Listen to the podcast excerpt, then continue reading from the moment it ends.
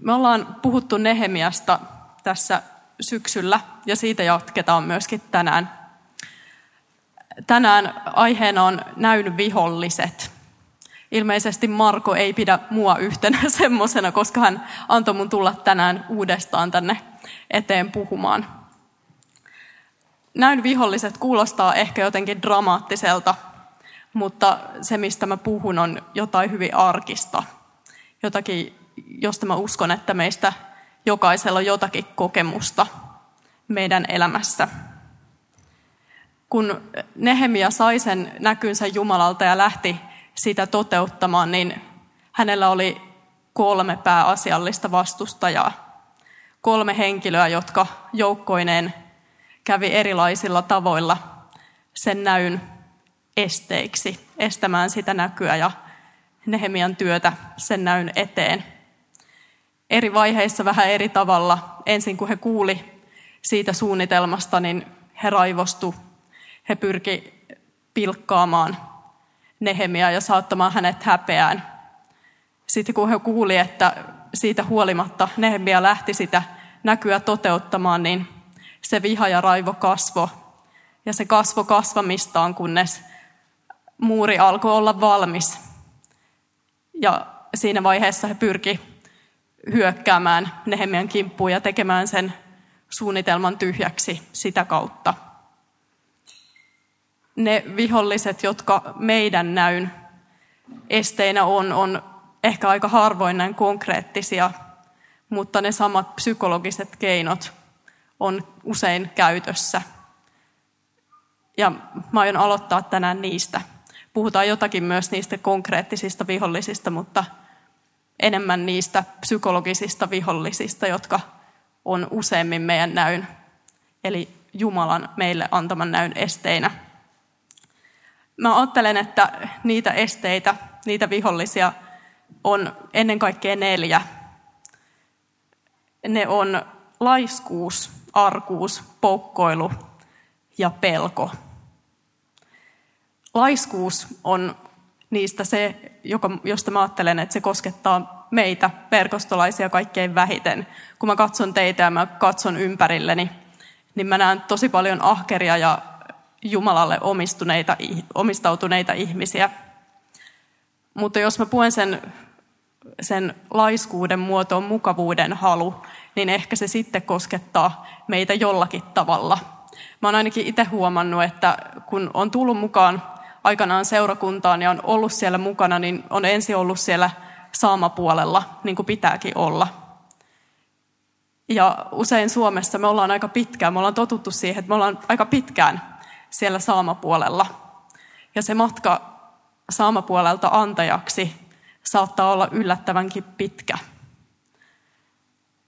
Ja tämä on semmoinen asia, josta mä ajattelen, että se on meidän näyn esteenä, näyn toteutumisen esteenä.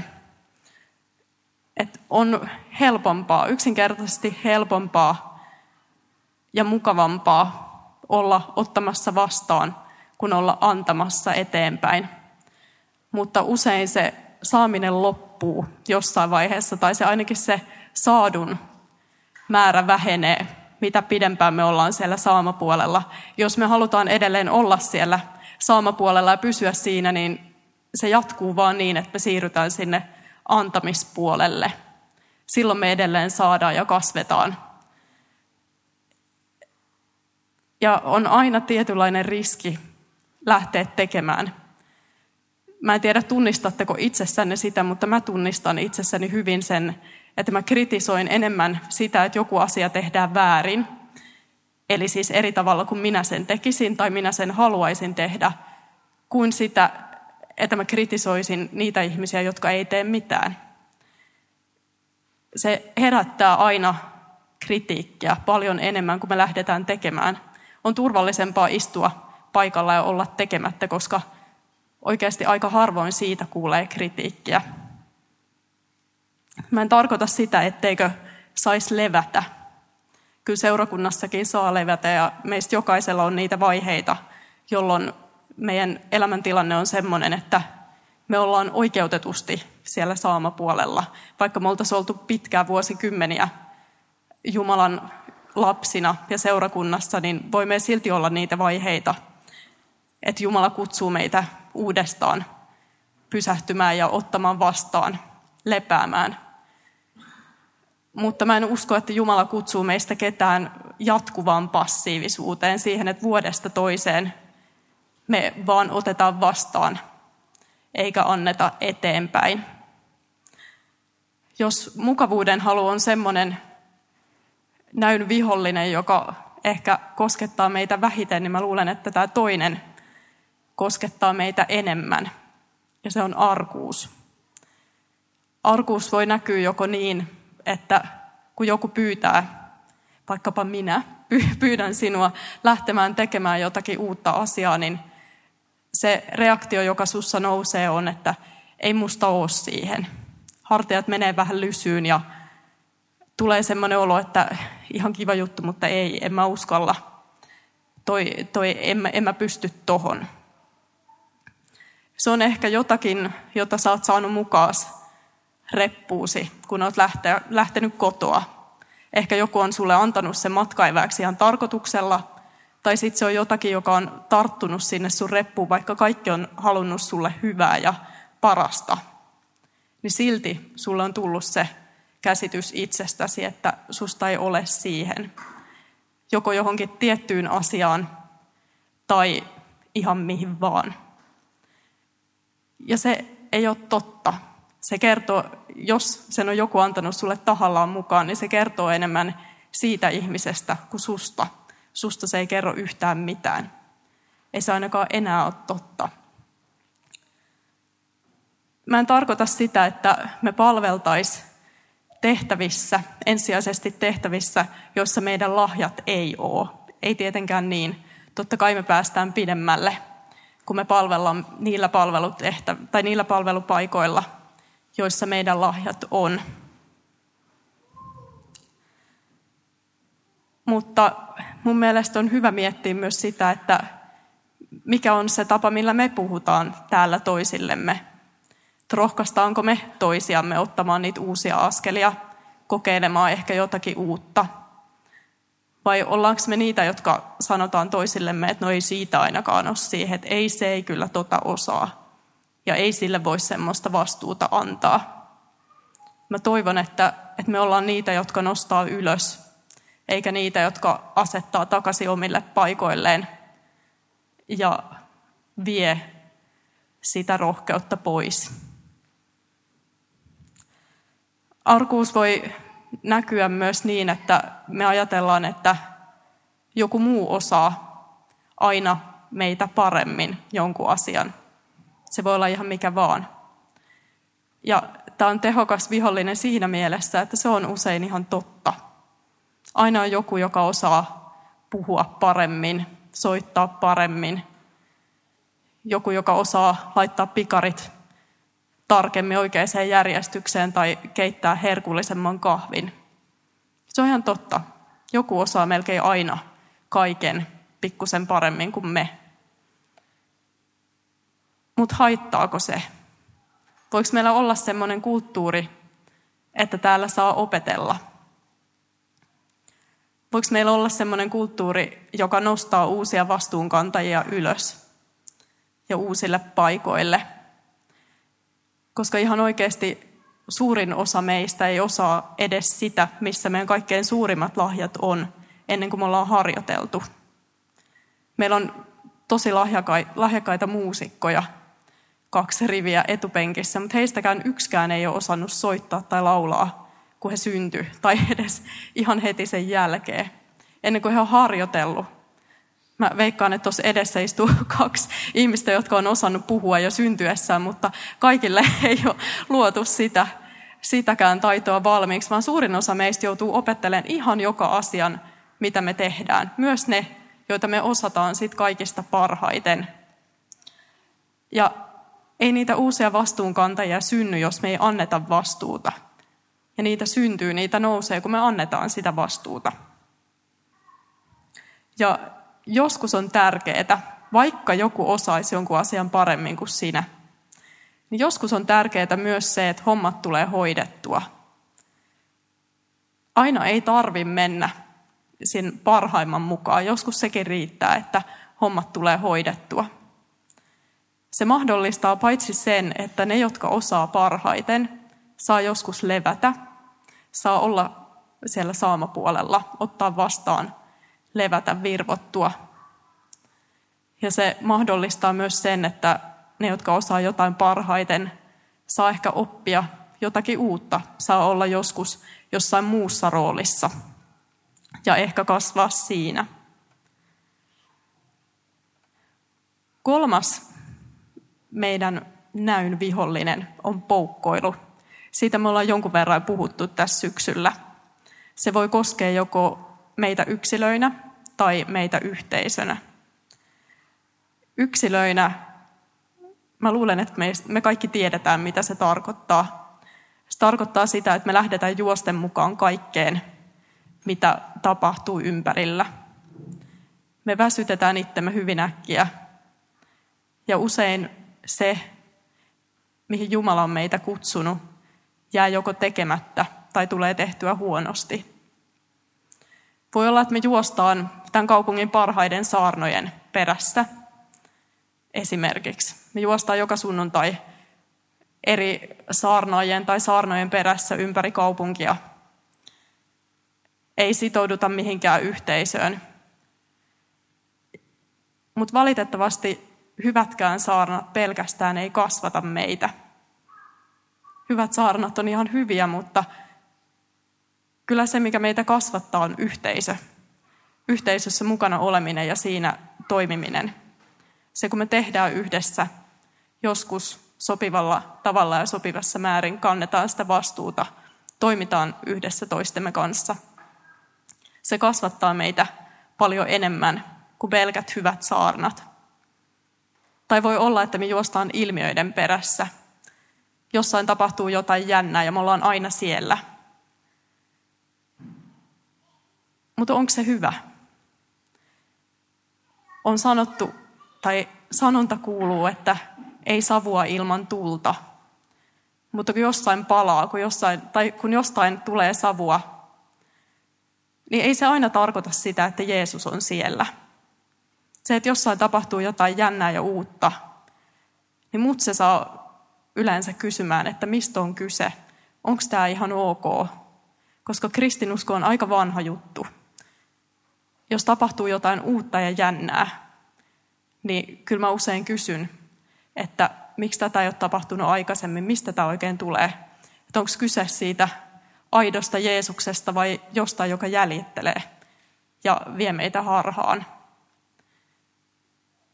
Mä ajattelen, että elintarviketeollisuuden suurin harha on savuaromi. Tämä on ihan puhdas mun mielipide, jota kukaan asiantuntija ei allekirjoittaisi.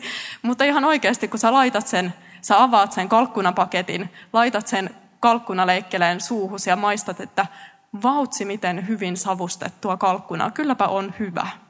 Sitten sä käännät paketin toiselle puolelle ja katsot kalkkunaa, jotain lihaan rinnastettavia epämääräisiä ainesosia ja savuaromi.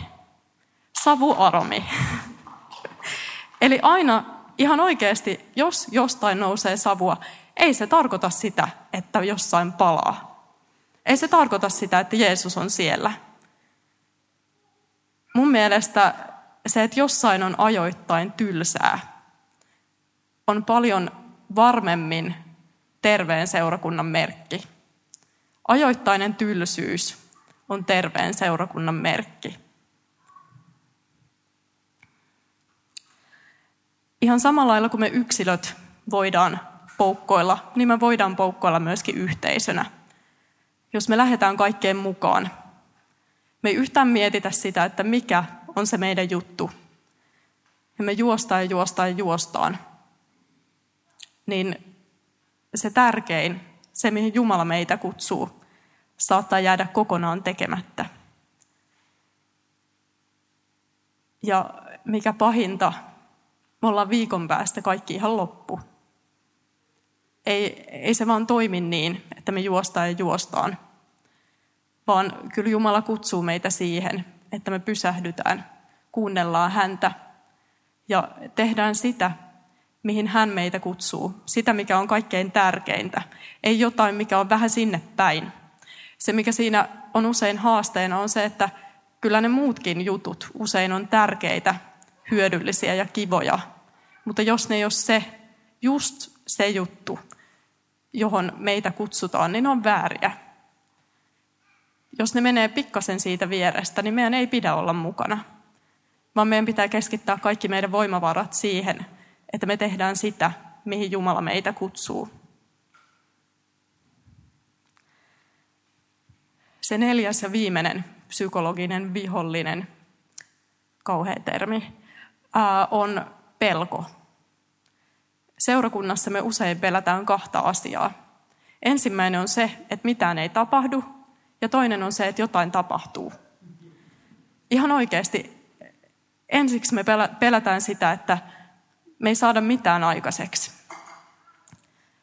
Ja se pitää meitä helposti paikallaan. Onko meillä semmoinen kulttuuri, että me saadaan tehdä täysillä? Me saadaan tehdä täysillä jotakin, mihin me koetaan, että Jumala meitä kutsuu, ja epäonnistua. Tämä on minusta se tärkeä kysymys meille. Että onko se ihan ok, että me tehdään täysillä ja mitään ei tapahdukaan? Voidaanko me luottaa siihen, että silti Jumala toimii, vaikka hän ei aina toimisi niin kuin me luullaan ja niin kuin me toivotaan? Voidaanko me luottaa siihen, että jos me juostaan täysillä päin seinää, niin silti me ollaan opittu jotain, jonka takia me ollaan lähempänä sitä maalia seuraavalla kerralla. Mä toivon, että me voidaan, koska hyvin harvoin me päästään heti ekalla kerralla sinne maaliin.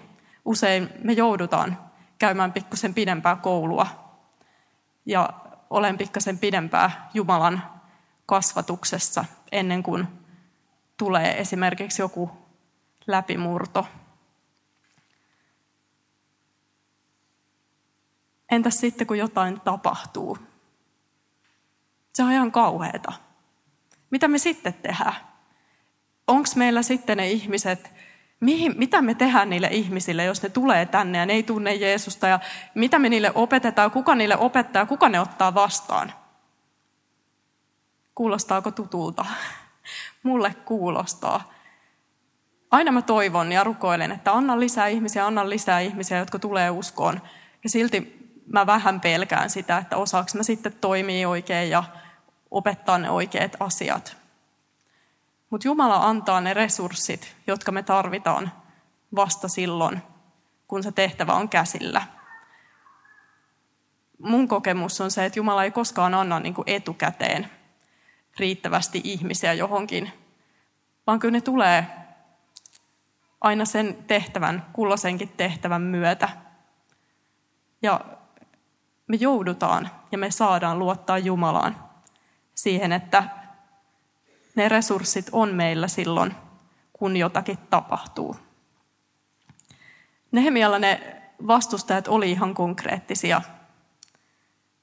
Ja kyllä ne meilläkin voi olla konkreettisia joskus.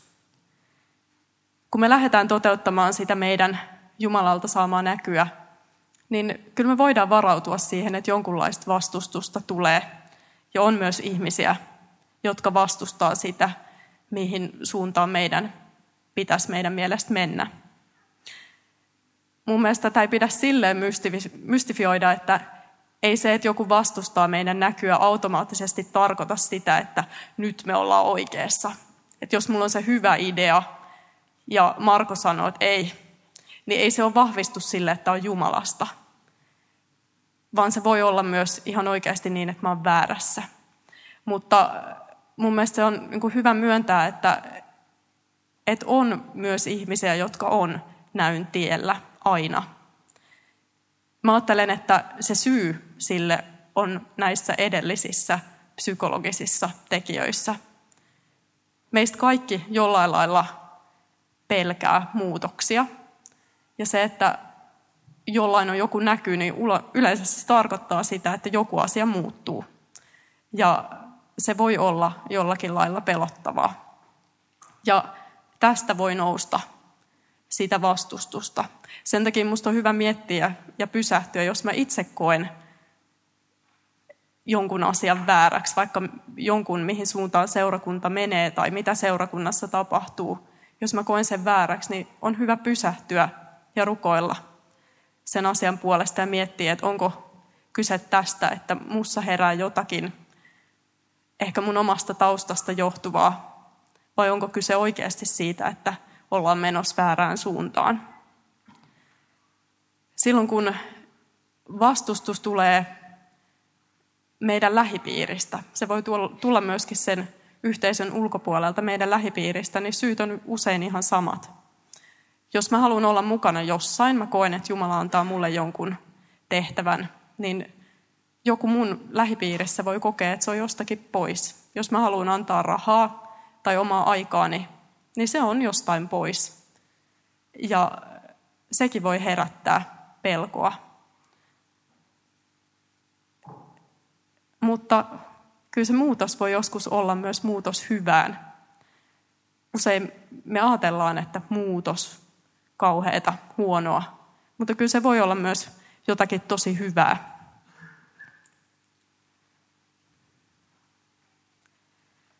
Mitä nämä viholliset sitten meille tekee? Ne lannistaa meitä. Se työ hidastuu. Tai me lähdetään tekemään vääriä asioita. Ne herpaannuttaa meidän huomion. Tai ne pelästyttää meidät, saa meidät paikalleen. Tai ne innostaa meitä vääriin asioihin tai saa meidät palaamaan johonkin vanhaan. Ei vanhassa sinänsä ole mitään pahaa, mutta jos meitä haastetaan johonkin uuteen, niin silloin siinä on. Kaiken kaikkiaan ne kiinnittää huomion pois siitä meidän näystä ja estää meitä toimimasta tehokkaasti sen eteen. Mitä me sitten voidaan tehdä? Mitkä on ne keinot, jotka Jumala on meille antanut? Rukous. Kun me kohdataan näitä vihollisia, niin on tosi hyvä, jos me kuljetaan jo valmiiksi kanava auki. Että me kuljetaan siinä arkipäivässä meidän arjen keskellä kanava auki Jumalaan. Kuljetaan rukoillen, mutta on välillä myös hyvä pysähtyä rukoilemaan ajan kanssa, kuunnella Jumalaa, pyrkiä kuulemaan, että mikä on se, mitä Jumalalla on meille tänään sanottavana. Jumala myöskin hoitaa meitä, parantaa meitä ja parantaa meidän pelkoja, haavoja sen rukouksen kautta. Me saadaan luottaa siihen näkyyn, joka meillä on. Me saadaan kulkea täysillä sitä kohti. Se, mitä me voidaan toisillemme tehdä, on rohkaista. Seurakunta on musta parhaimmillaan sellainen, jossa me rohkaistaan toisiamme. Täällä on semmoinen rohkaisun kulttuuri, niin kuin mä koen, että täällä onkin. Se, että me vahvistetaan sitä rohkaisun kulttuuria, vie meitä eteenpäin ihan varmasti. Ja se, että me suostutaan myöskin ottamaan vastaan sitä rohkaisua. Että ihan oikeasti, jos me nostetaan toisiamme ylös ja kieltäydytään painamasta toisiamme koskaan alas, niin se vie meitä tosi paljon eteenpäin. Ja ihan viimeiseksi, Jumala haastaa meitä jatkamaan hommia. Se, että me pysähdytään, kun me kohdataan joku vihollinen, se on se, se mitä meidän ei koskaan kannata tehdä. Jumala haastaa meitä aina jatkamaan hommia, työskentelemään edelleen sen näyn eteen. Rukoillaan. Rakas Jumala, kiitos siitä, että sä oot meidän kanssa. Riippumatta siitä, että joku joskus vastustaa meidän näkyä. Sä kuljet meidän kanssa. Sä et ota sitä näkyä pois, vaan sä kuljet meidän kanssa sen vastustuksen läpi. Kiitos siitä, että me saadaan luottaa suhun. Kiitos siitä, että me saadaan myöskin rohkaista toisiamme, oppia toisiltamme, saada toisiltamme tukea ja tukeutua toisiimme. Johdata se meitä meidän jokaisen elämissä. Johdata sä meitä yhteisönä. Kuljeta sä meitä eteenpäin kohti uutta. Kohti sitä uutta, mihin sä haluat meitä viedä. Jeesuksen nimessä. Amen.